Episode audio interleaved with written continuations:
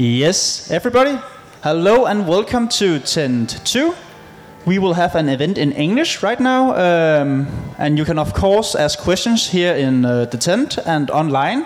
Uh, the event would be uh, will be about LGBT plus in the Danish realm. Uh, Abdel, would you uh, come up and uh, take it from here? I will, thank you so much. Yeah, ah, man plejer at klappe i Danmark. In Denmark, we clap. Ah, thank you so much, guys. Welcome to this Humanity in Action at the Danish Institute for Human Rights. This session is uh, about the LGBTI plus in the unity of the Danish realm, rights, challenges, challenges and uh, prospects for the future. My name is Abdel Aziz Mahmoud. I'm a Danish journalist, uh, writer, author, and uh, TV host. And for you who doesn't know who I am, I'm the Danish Oprah. I'm the Danish Oprah.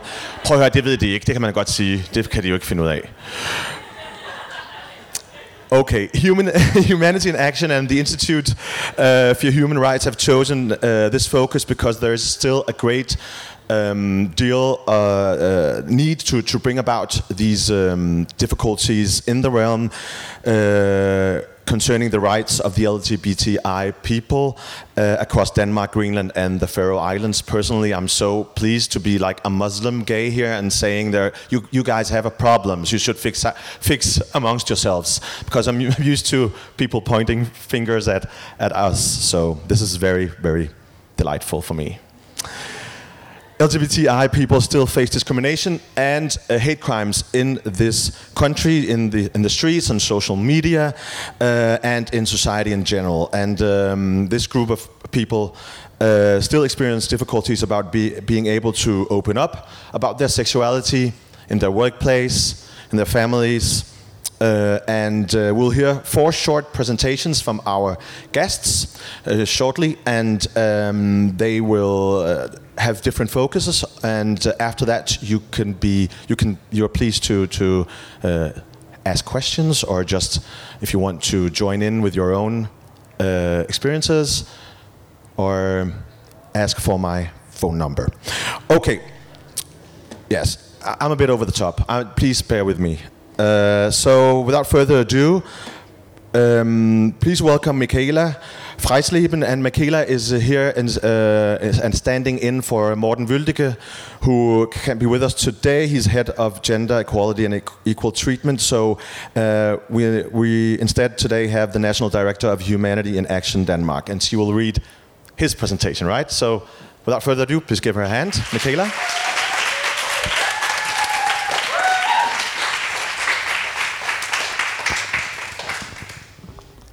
Hello, everybody. I'm very happy to be here today and uh, reading uh, Morten's um, presentation for you. So, but I'm sorry that I won't be able to take any questions afterwards because this is not my field of expertise. But I hope you will get everything from this. So, thanks for your introduction, Abdel. Initially, I would like to thank Humanity in Action for inviting the Danish Institute for Human Rights and me, Morten, to participate in this panel session on the rights, challenges, and prospects for LGBTIQ plus people in, in the unity of the Danish realm. I hope that we will have a positive as well as fruitful dialogue this afternoon. In my presentation, I will try to give a short overview of the situation for LGBTIQ plus people's rights and living conditions in Denmark 2020, pointing out to the challenges and needs for improving Danish legislation, as well as combating appropriate gender stereotypes in all levels of our society. If we look at it from a uh, global perspective, we will have to admit that Denmark is in the front when it comes to protecting rights, protecting against non discrimination, and securing good living conditions for LGBTIQ plus people. We can see the contrast if we compare with, for instance, Poland, where municipalities have declared themselves for LGBTIQ free zones or with the US, where LGBTIQ plus people's basic rights to protection against discrimination is withdrawn by the Trump administration, or with some of the African countries where homosexuality is simply criminalized. This also to remind us that homophobia, transphobia, etc., is emerging in all parts of the world, both in the neighboring countries and out in the world. The picture looks somehow different in Denmark. Last year, a survey of the values and attitudes among citizens in Denmark showed that only 4% of the Danes find homosexuality not at all acceptable in 2017. In 1981, where this value service was conducted for the first time, 34% of the Danes responded that they did not at all accept homosexuality from 34% in 1981 to only 4% in 2017 is a positive change in just three to four decades in Denmark. In general, the attitudes to homosexuality have moved from ambivalence to broad acceptance of homosexuality. It is a very positive trend. Unfortunately, the survey does not include bisexuality, transgender, intersex, or other sexual or gendered categories. Though the majorities of the Danes have developed more positive and accepting attitudes to homosexuality, this does not mean that LGBTIQ people are free from experiencing discrimination, violation, hate speech, and hate crimes in their everyday life and will not have their physical and mental well being adversely affected there is still a minority of people that are not accepting homosexuality. Negative attitudes are especially prevalent among the older population groups and among men with shorter educations. But we do also still experience homophobia among young people in schools and vocational institutions. And LGBTIQ plus people experience hate speech on social media and hate crimes in the streets. Some of it some of it is rooted in severe negativity and phobia, but most of it is hopefully due to lack of knowledge and consciousness. If we look at a new study published this summer that explores stigma and challenges of being LGBTI in Denmark, the same trends appear. Stigmatization and negative attitudes from the surrounding environment is still today an issue for a substantial part of LGBTI plus people in Denmark. With a small majority of LGBTI people generally experience positive attitudes from their surroundings with regard to their LGBTI identity, a substantial minority, 47%, experience problems, negative reactions, discrimination, and stigmatization related to their sexuality or gender identity. The study shows that limited openness about sexuality or gender identity and, and experienced stigmatization are inversely linked to psychological well being and related to loneliness among LGBTIQ plus people. Feelings of loneliness are found to be five times greater among LGBTI people than in the general population. This main finding of the study is worrying and further, if we look at the LGBT people's experience of negative reactions and discrimination, we see another worrying trend. About every third of the LGBT population has experienced discrimination because of their sexuality in the past year. 56% of transgendered people have experienced discrimination because of their gender identity in the past year. The typical place or platform of LGBT people's experience discrimination is social media in the streets and public places, in traditional media like newspaper, radio, and TV, and in the nightlife and discos. The experienced discrimination is typically taking the form of condescending or hateful speech, as well as unwanted or excessive attention. In relation to how LGBT people cope with the attitudes and experience discrimination from their surroundings, the study shows that LGBT people are using different strategies. About every third LGBT person has avoided staying or moving in certain places in public space because of their LGBT identity in the past year. This coping strategy is especially used among transgender people.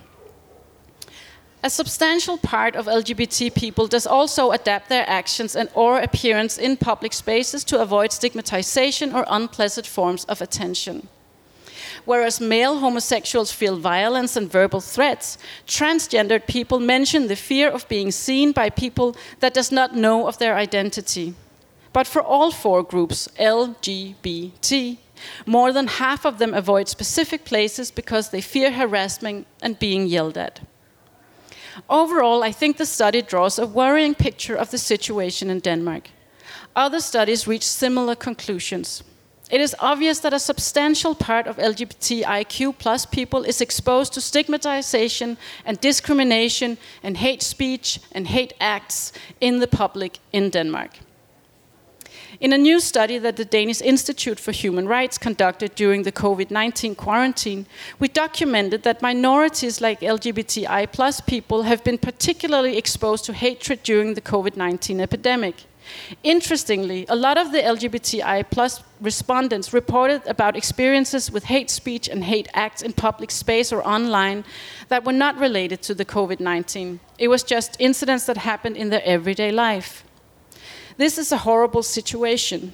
Hate in the public sphere in its various expressions must be both prevented and combated so that we ensure that Denmark is an open and inclusive society with equal opportunities and without fear of verbal or physical assault because of one's sexual orientation, gender characteristics, gender identity, or gender expression.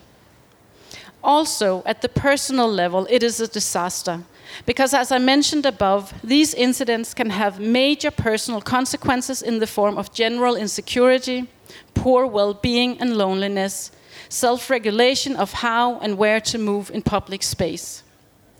It is, of course, of great importance that we secure an effective legal protection of sexual and gendered minorities in Denmark. And improvements are also needed here.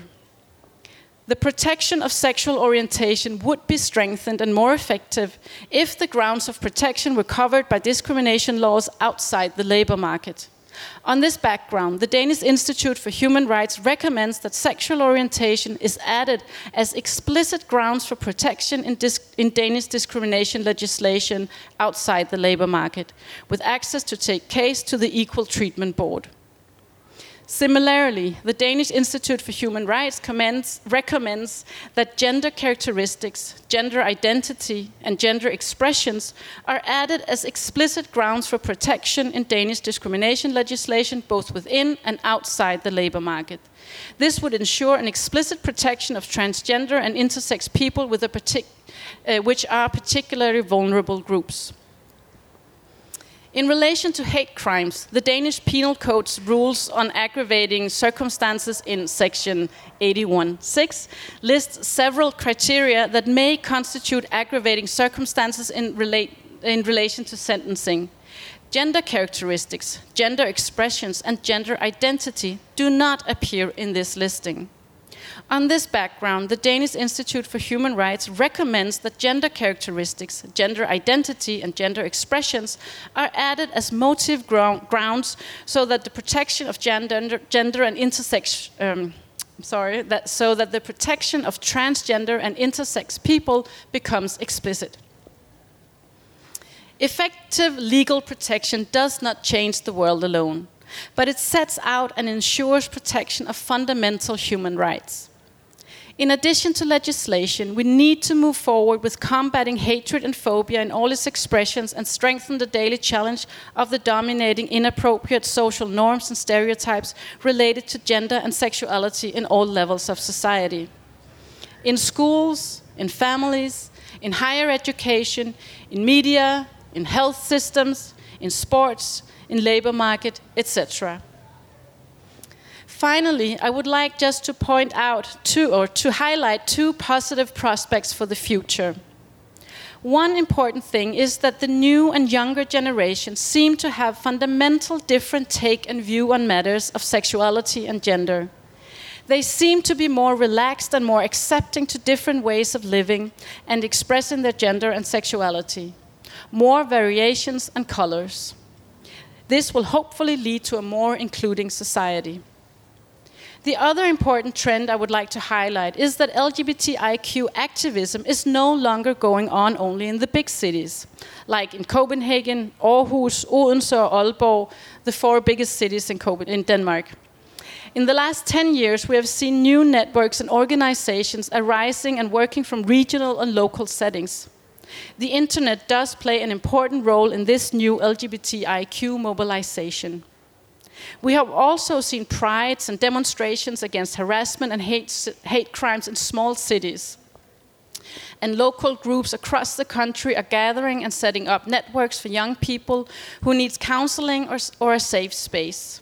This development is definitely helping a lot of young LGBTIQ people, but it will hopefully also make way for, make way for an even broader change in the general population's attitudes towards LGBTIQ people as they become more visible, not only in Copenhagen or in TV, but also in local newspapers, in local schools, and in local streets.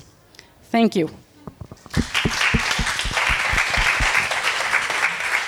Thank you so much, Michaela standing in for Morten Wøldike. Thank you. And now um, the following three people will be our panel. So I'll introduce them one by one, and each person will come up and give us a, uh, a, a short presentation. So first of all, we have uh, Eva Maria Lassen, who is a senior researcher also at the Danish Institute for Human Rights, uh, and she will talk about religion and uh, all about the LGBTI plus rights in Greenland, Faroe Islands, and Denmark. Eva Maria, thank you.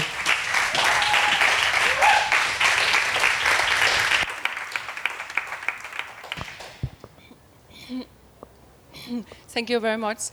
Uh, before I start, I would like to tell you that I have a little stammer, so sometimes it uh, takes a little time to conclude a sentence.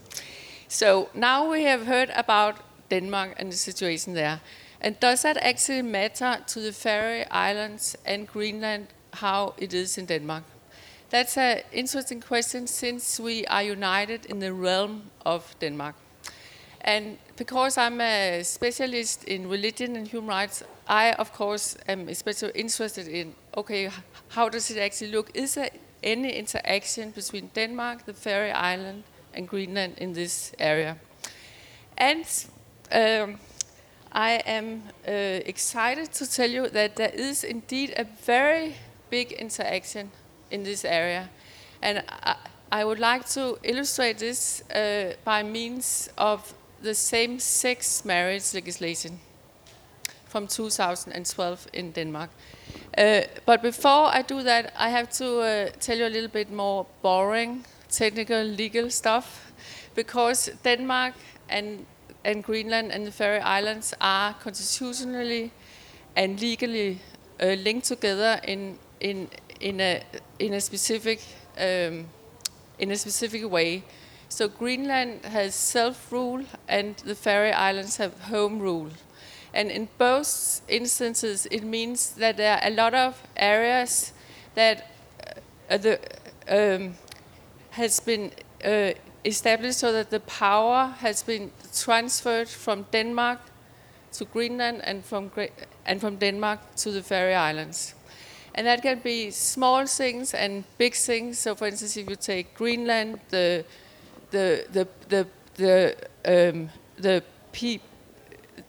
the People's Church has been uh, transferred. I mean, the People's Church in Greenland has been transferred from Denmark to Greenland, so it's entirely Greenland's own uh, um, um, uh, own uh, domain, and the same applies to the Faroe Islands. It's also the taxation, for instance, has also been transferred to Greenland.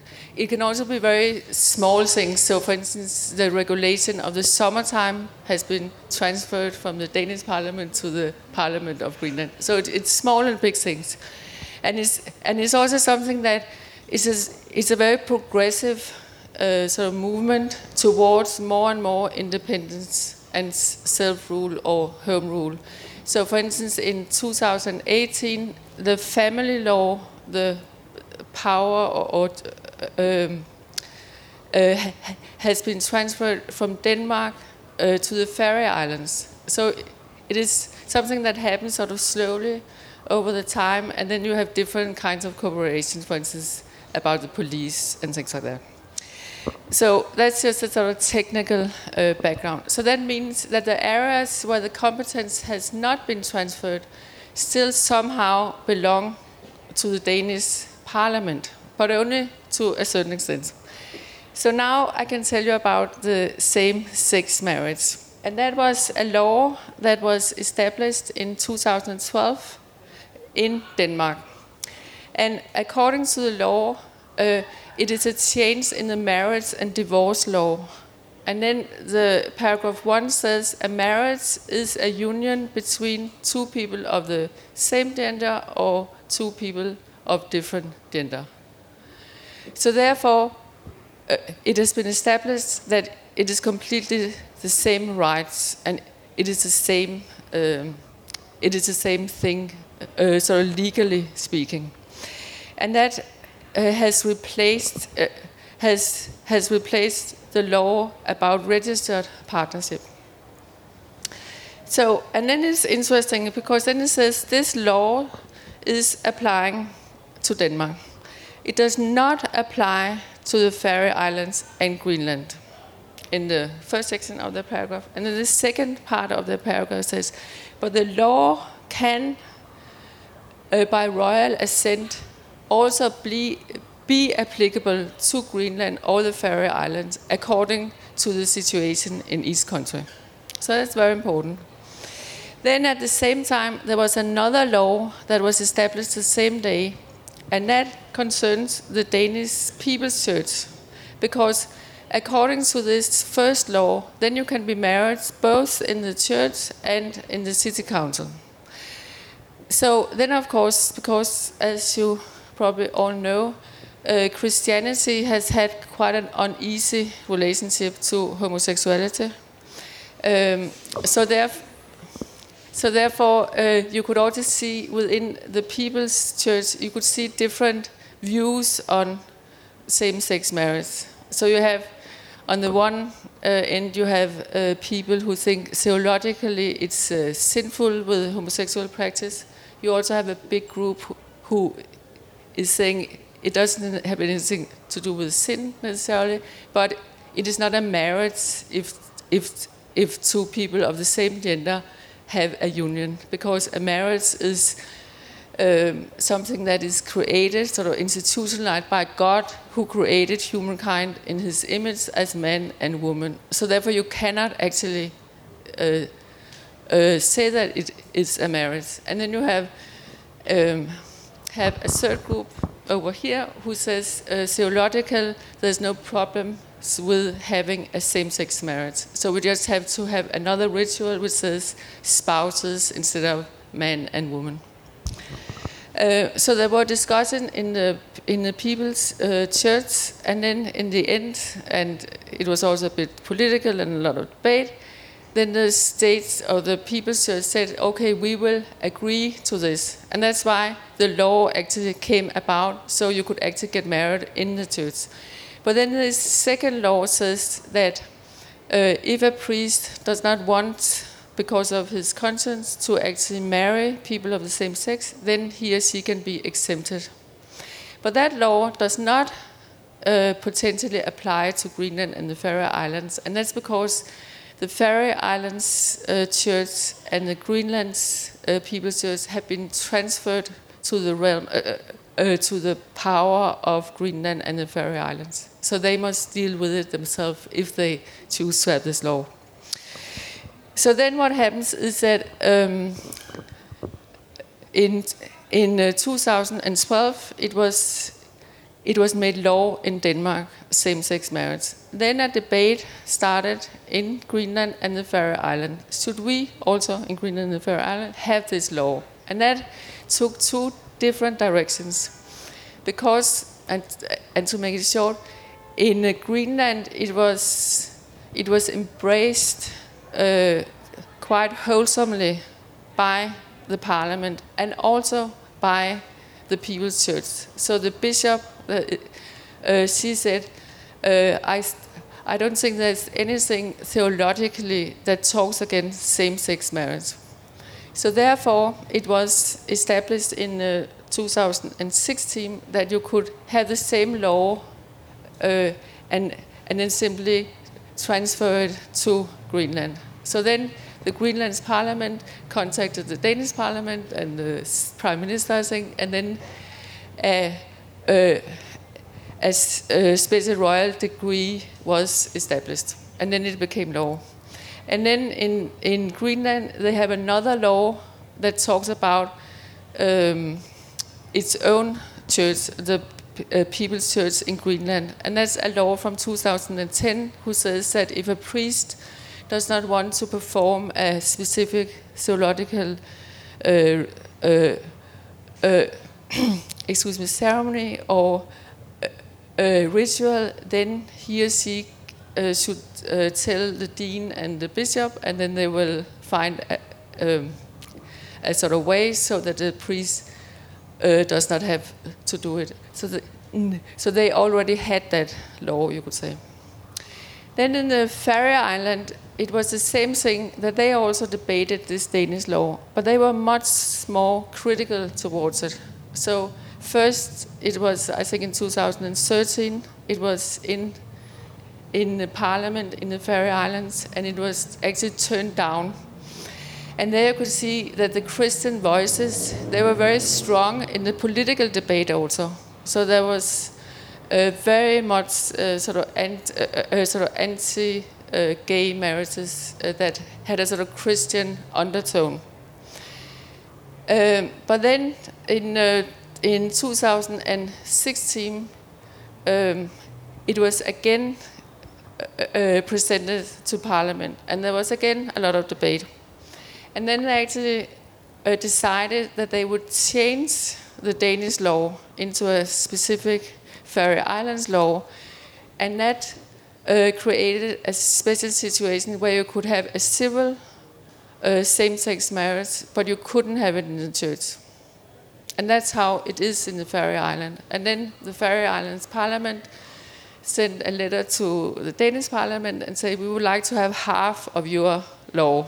And then, the, and uh, so then they also got that. Um, so that's the situation of same-sex marriage, and I think it's a, a, it's it's a very interesting, I think, illustration of that. There's a lot of flow between the three different uh, components that constitute the realm of uh, Denmark for better, and some people could uh, say for worse. But thank you. Thank you so much. Eva Maria Lassen, thank you. And now I would like to present from the LGBT Færøer, um, Oda Ellingsgaard. Oda. And she will present to the No Equality Without the Majority. So, yeah, let's give her a hand.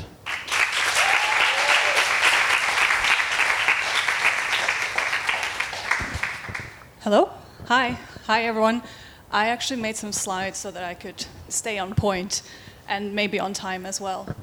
Um, my name is Oda. I am from the Faroe Islands. I don't live there. I've lived in Denmark for many years.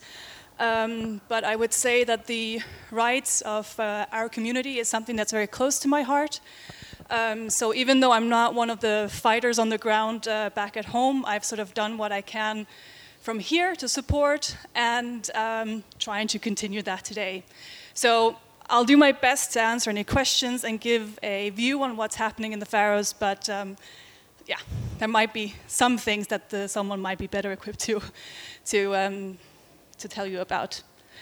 Um, to give you a quick snapshot of the situation in the Faroes. Um, the LGBT organization, which is the, the, letters that we're still using, we are having that discussion, um, was founded in 2011. Um, but there was actually a lot of work done before that. We had um, an organization called Friðarbogin, um, which started in 2003, and I would say the people who started this were really the ones who were very brave in the Faroese community. Um, there was not a lot of talk about just sort of being gay, and anything beyond that was not talked about. Um, so I think when they started this conversation, they, they were very brave and took um, some hard hits. So in 2011, we organized the LGBT um, committee organization, which is, as it was before that and is today, run by volunteers. Um, we are working hard to try to get donations to support our work and rely on uh, members also supporting with that. Um, the initial work when we started the LGBT in the Faroe Islands was very much just to show that there are people in the Faroe Islands who are not straight. Um, and that in itself was, was a big deal. Um, so they came up with this slogan just sort of saying, We're here, we've always been here, and we will always be here. Um, and that was actually just to, to show that there are people who live different lives. Um, in 2012, the first, you could sort of say, official Pride um, took place. We had had parades before, but not necessarily under the LGBT organization.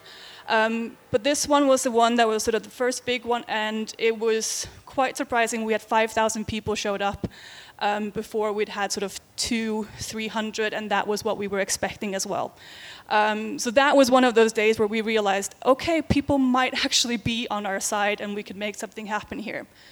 Um, so sort of fueling the positivity from that, um, and as Eva Maria mentioned, in 2012, um, sorry, in 2014, uh, the first proposal for the marriage equality was proposed and very quickly rejected. Um, that actually, I think, within the community that we had and the power that we were sort of seeing that we were starting to get, um, made us say, okay, no, we're actually going to try to to make this happen. Um, we then got politicians who really actively started to support our cause. Um, and then I think through years of, of lobbying, um, and then the more the, the topic was coming into the public space, the more visible some of the things that were against us were coming. And obviously, with that backlash, I think people started more and more coming out in support of us. Um, so it was, it was quite tough for a long time. It was tough for people um, within our community. Um, the arguments against us were, were very harsh. Um, so it took a lot of resilience to, to keep that work going. And as I said, it is, it's an organization that's run by volunteers. So there were a lot of times where people were sort of looking and saying, I cannot do this anymore. But um, we, uh, we in 2017 succeeded um, and were able to get the, the law changed and sent the letter to Denmark, obviously with some things written in, so it's not fully in. Um, but it was passed with 18 votes in favor and 14 opposing. Um, it was, I can tell you, we were holding our breaths on the day.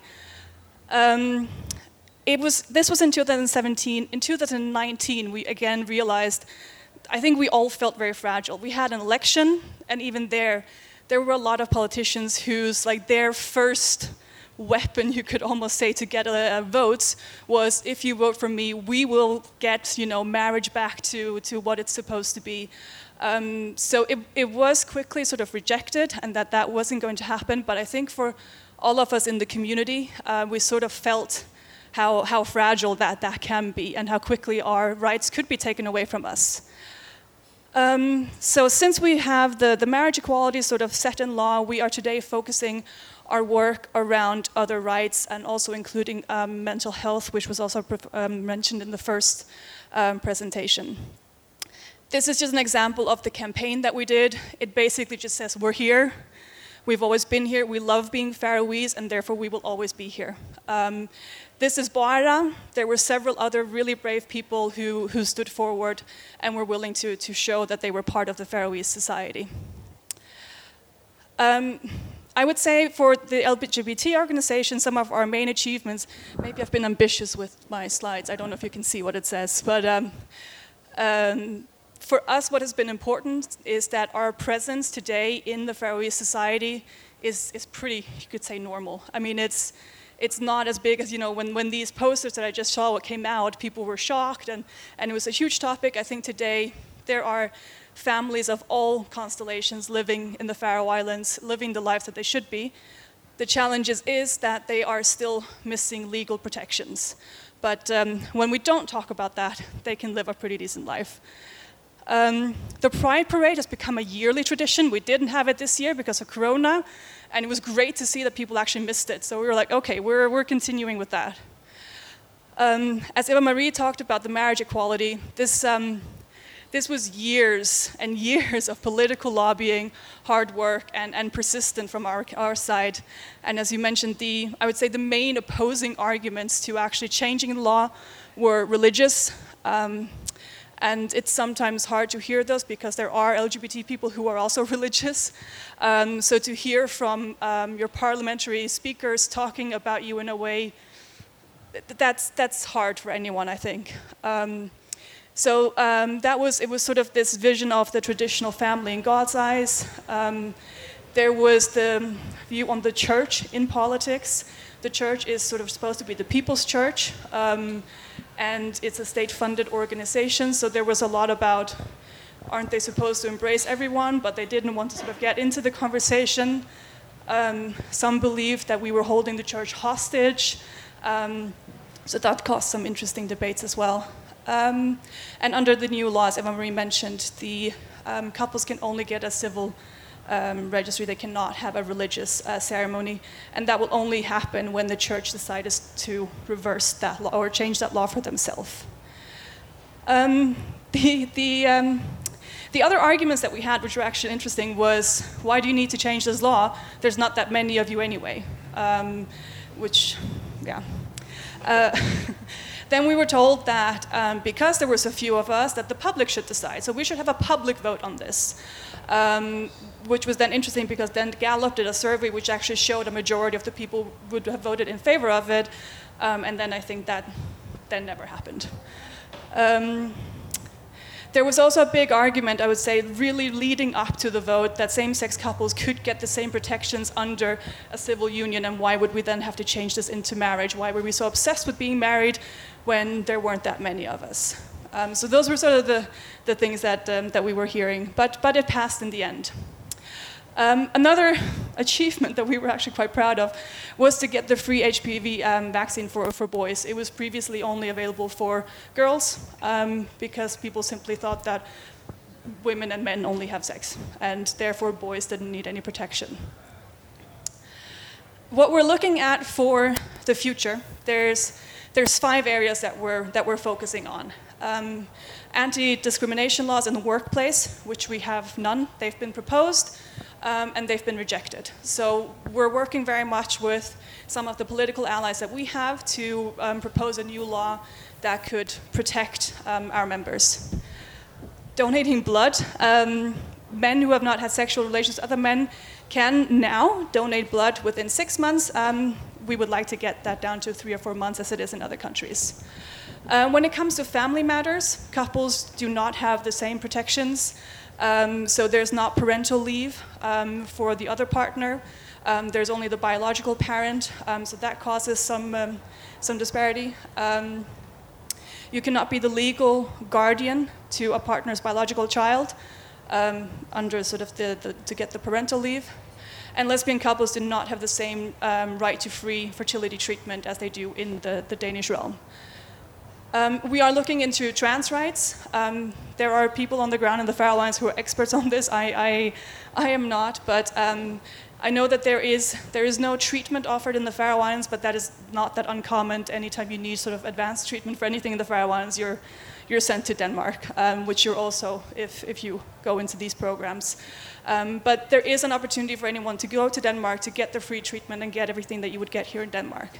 The challenge is, is that when you're in the Faroe Islands, there's no legal um, protection for you as an individual.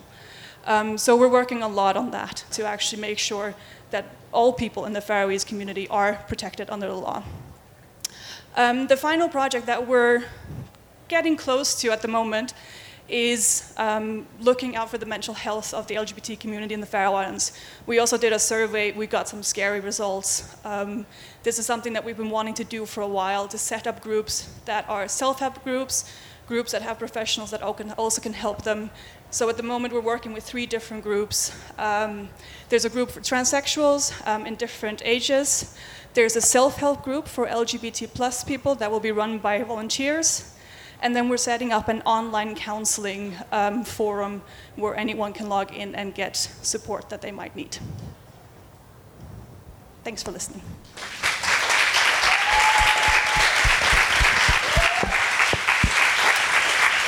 Oda Ellingsgaard, thank you so much. Please stay with us. Just stay up here.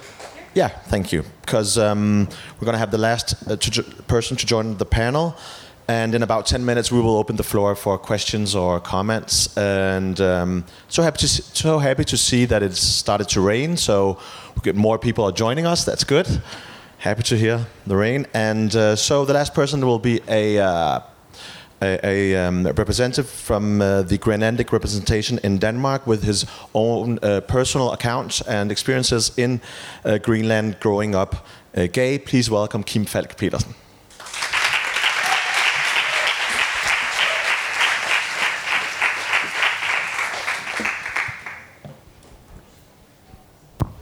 It's working. Oh yes, yes, great. Yeah, hello.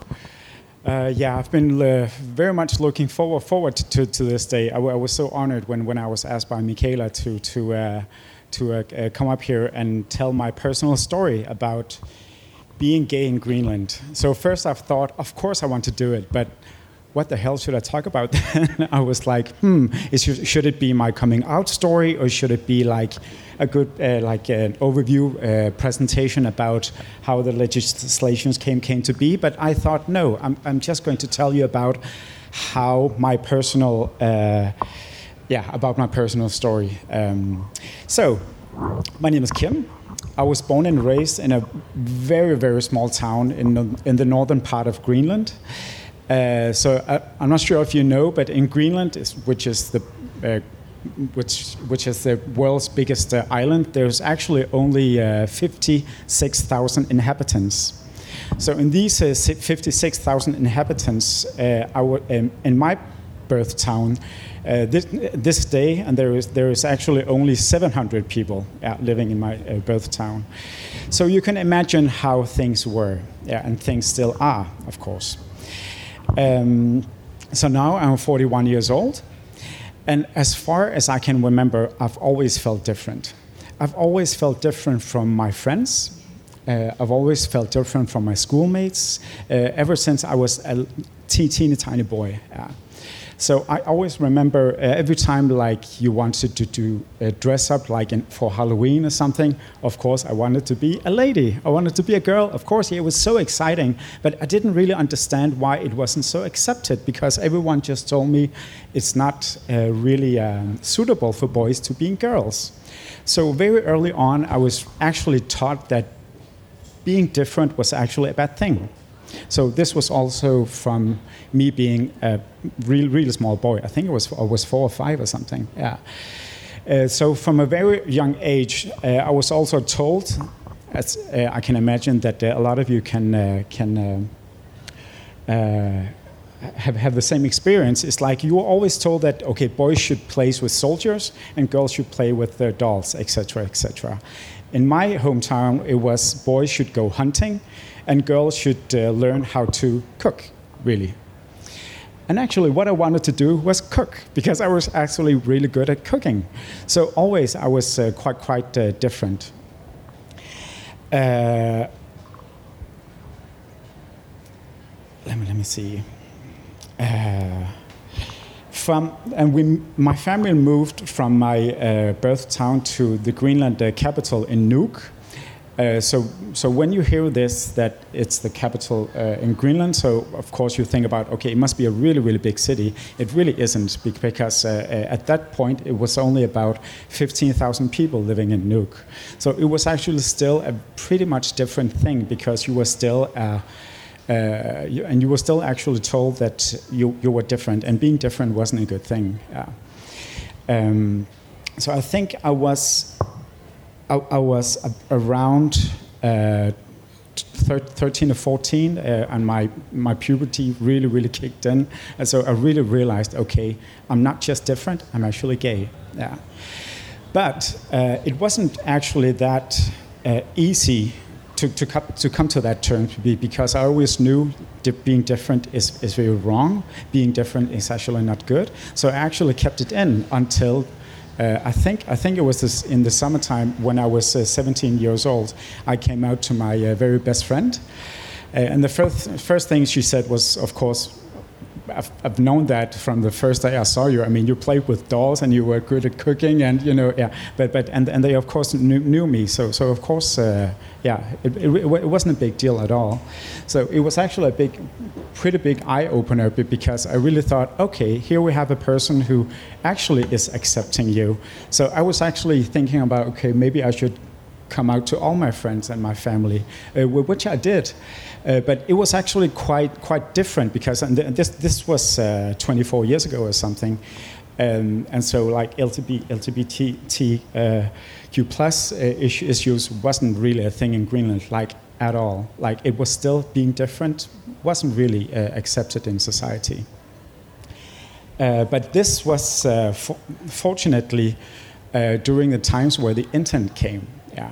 So through the internet, I, I actually found found a, a, an, an amazing uh, uh, forum. I actually found a lot of actually closeted Greenlandic uh, Greenland Greenlandic people uh, living all, all around Greenland, actually, which I be began to write with, actually. Uh, so I, I, I, think after, after the internet came, uh, I think it was around, I, th- I think it was around 20 years old, uh, old or something, uh, it, it, became more and more accepted. Uh, it, it, was quite amazing because I, th- I think it was uh, 10, 10, or 20 years ago, it, a lot of things changed. Uh, like same, same sex and marriage came, came through and and, and Greenland uh, got its own uh, pride parade as well. So, so it has been really, really amazing. But actually moved here to, to Denmark uh, around uh, 20 years ago. And it was actually I, I actually moved here to to study uh, here here in Copenhagen, but I actually had a pretty um, pretty solid idea about that I didn't want to go back to Greenland because I knew at that time that it wasn't really accepted for, for, for me to be in Greenland, which is actually quite, quite, quite, a bad thing, of course. Yeah. Uh, it, it, was actually quite, quite difficult to, to come to terms with. Yeah. Uh, but but but now, as, as, as, I told you before, yeah, and, and now uh, a, a, lot of things are much more more better, yeah, and now people are t- more talking more about uh, LGBTQ plus uh, issues, yeah. Um, yeah, so now uh, I'm a. All I can tell you is, is I'm an out, proud, gay Greenlandic guy living here in Copenhagen. Yeah, so thank you for that. So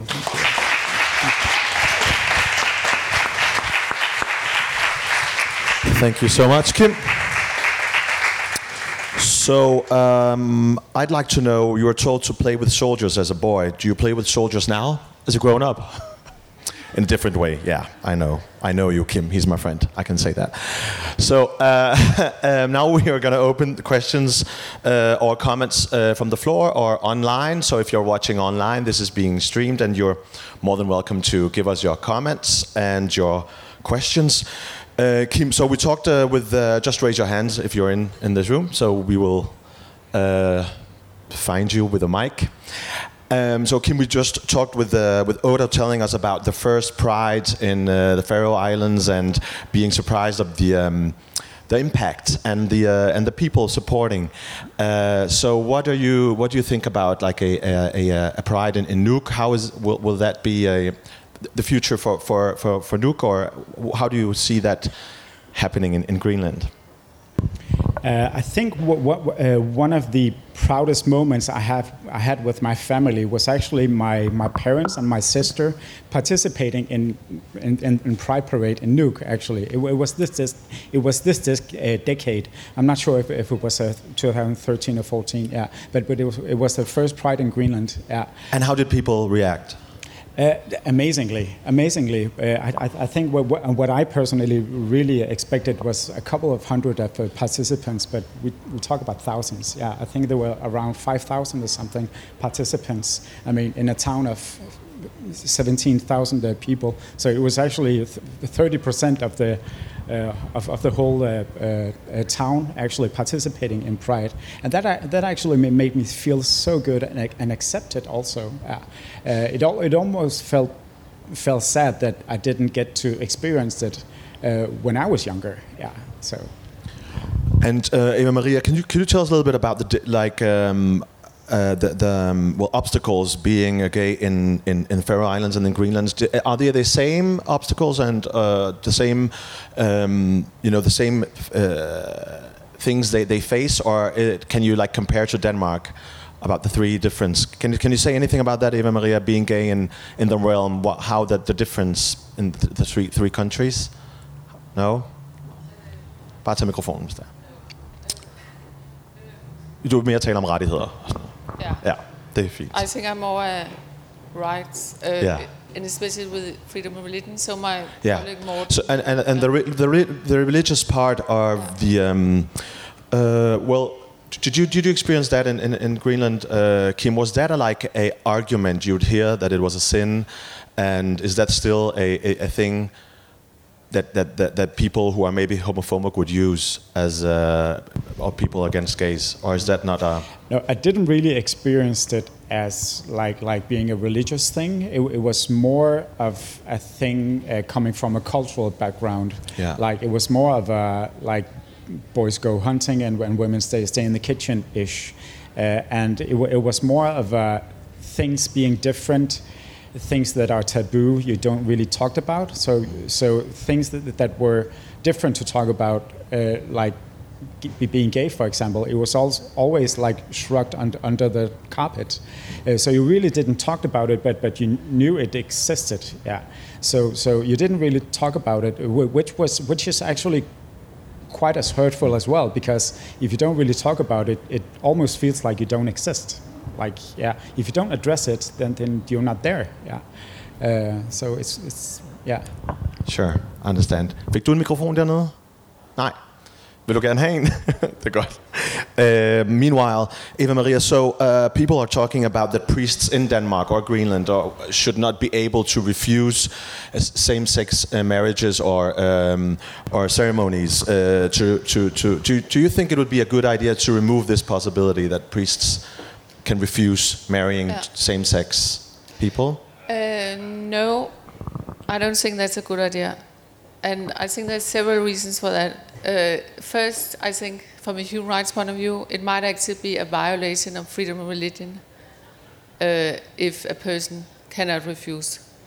Uh, so that's one thing. And then I think, actually, I think maybe the the Danish church wouldn't have, have accepted same-sex marriage if there hadn't been that exemption. And that's because, as I also talked a little bit about, is that marriage between men and uh, between men and women is so sort of essential to the narratives of Christianity and created in God and and and and therefore I think it was a very very big thing for the church to actually accept same-sex uh, marriage and then I also think um, another reason why I think it wouldn't be a good idea uh, is that I don't think that same-sex couples would actually like to be married by someone who does not believe that it's the right thing.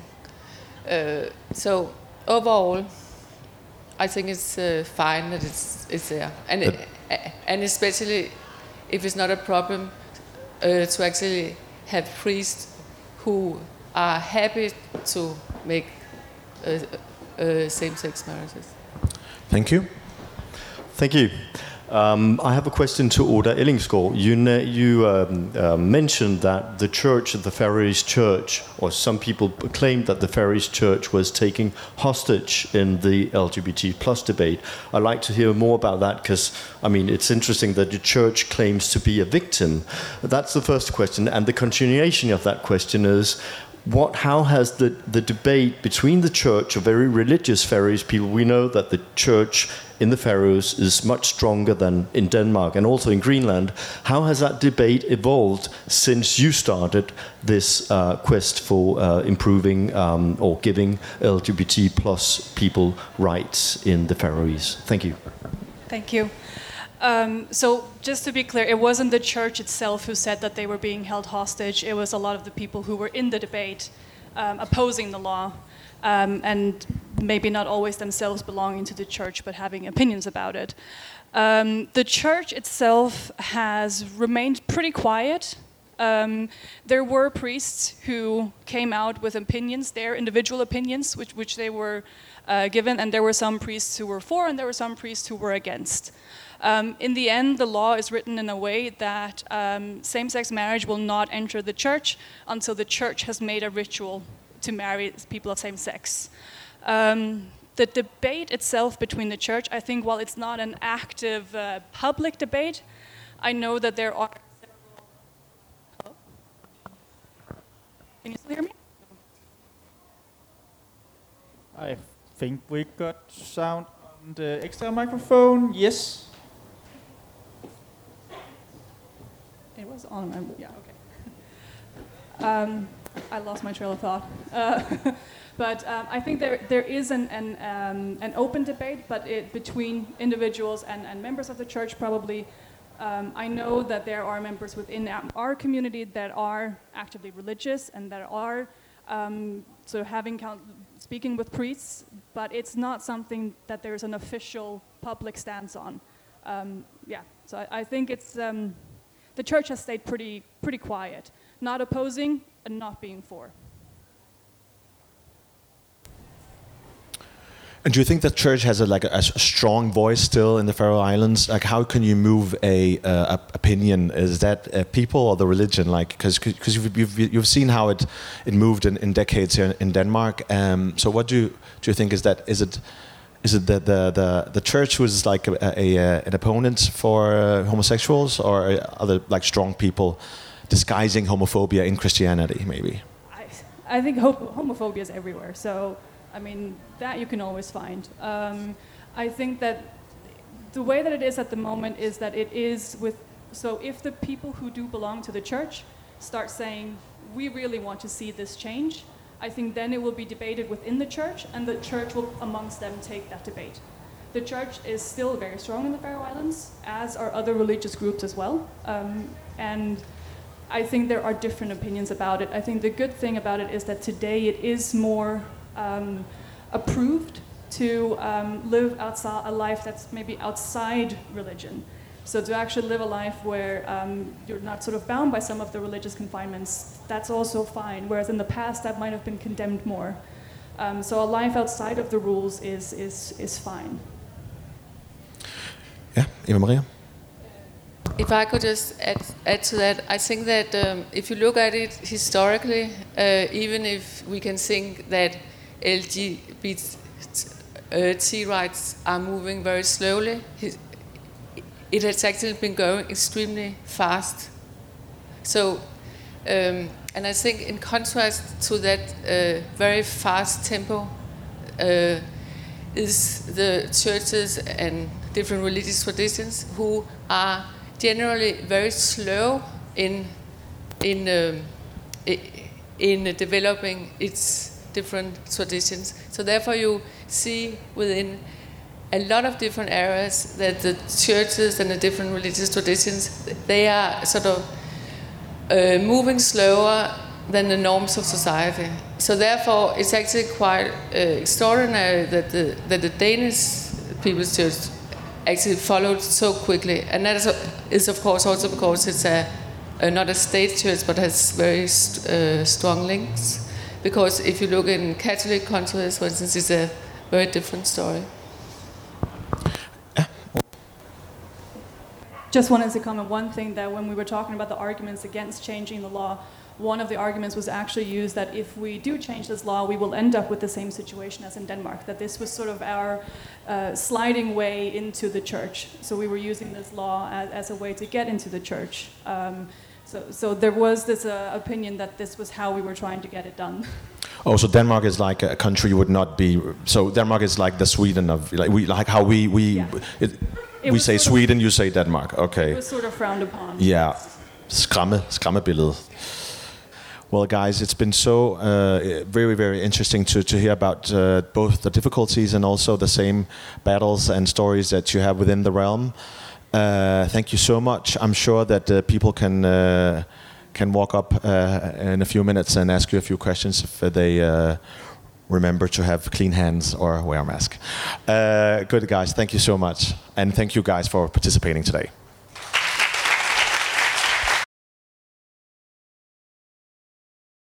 Vi går fire gutter rundt, synger blot en lille sang. Der er solskin, som man kalder på mit navn. Det er ikke for sent, lad os alle mødes på den strand. Bare kom alle sammen, for det er uh, det er så varmt herude. Yeah.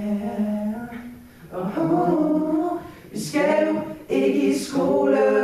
Nej, nej, for vi skal bare slappe af nat og dag, og nyde det vi har her i dag. Oh, ja, kom så. For der er sol, og det er varmt, så gå nu ud og nyd det samme. Det er ikke for sent, nej, nej. For det er sommer her i København. For der er sol, der er sol og det er varmt, det er varmt, så gå nu ud og nyd det samme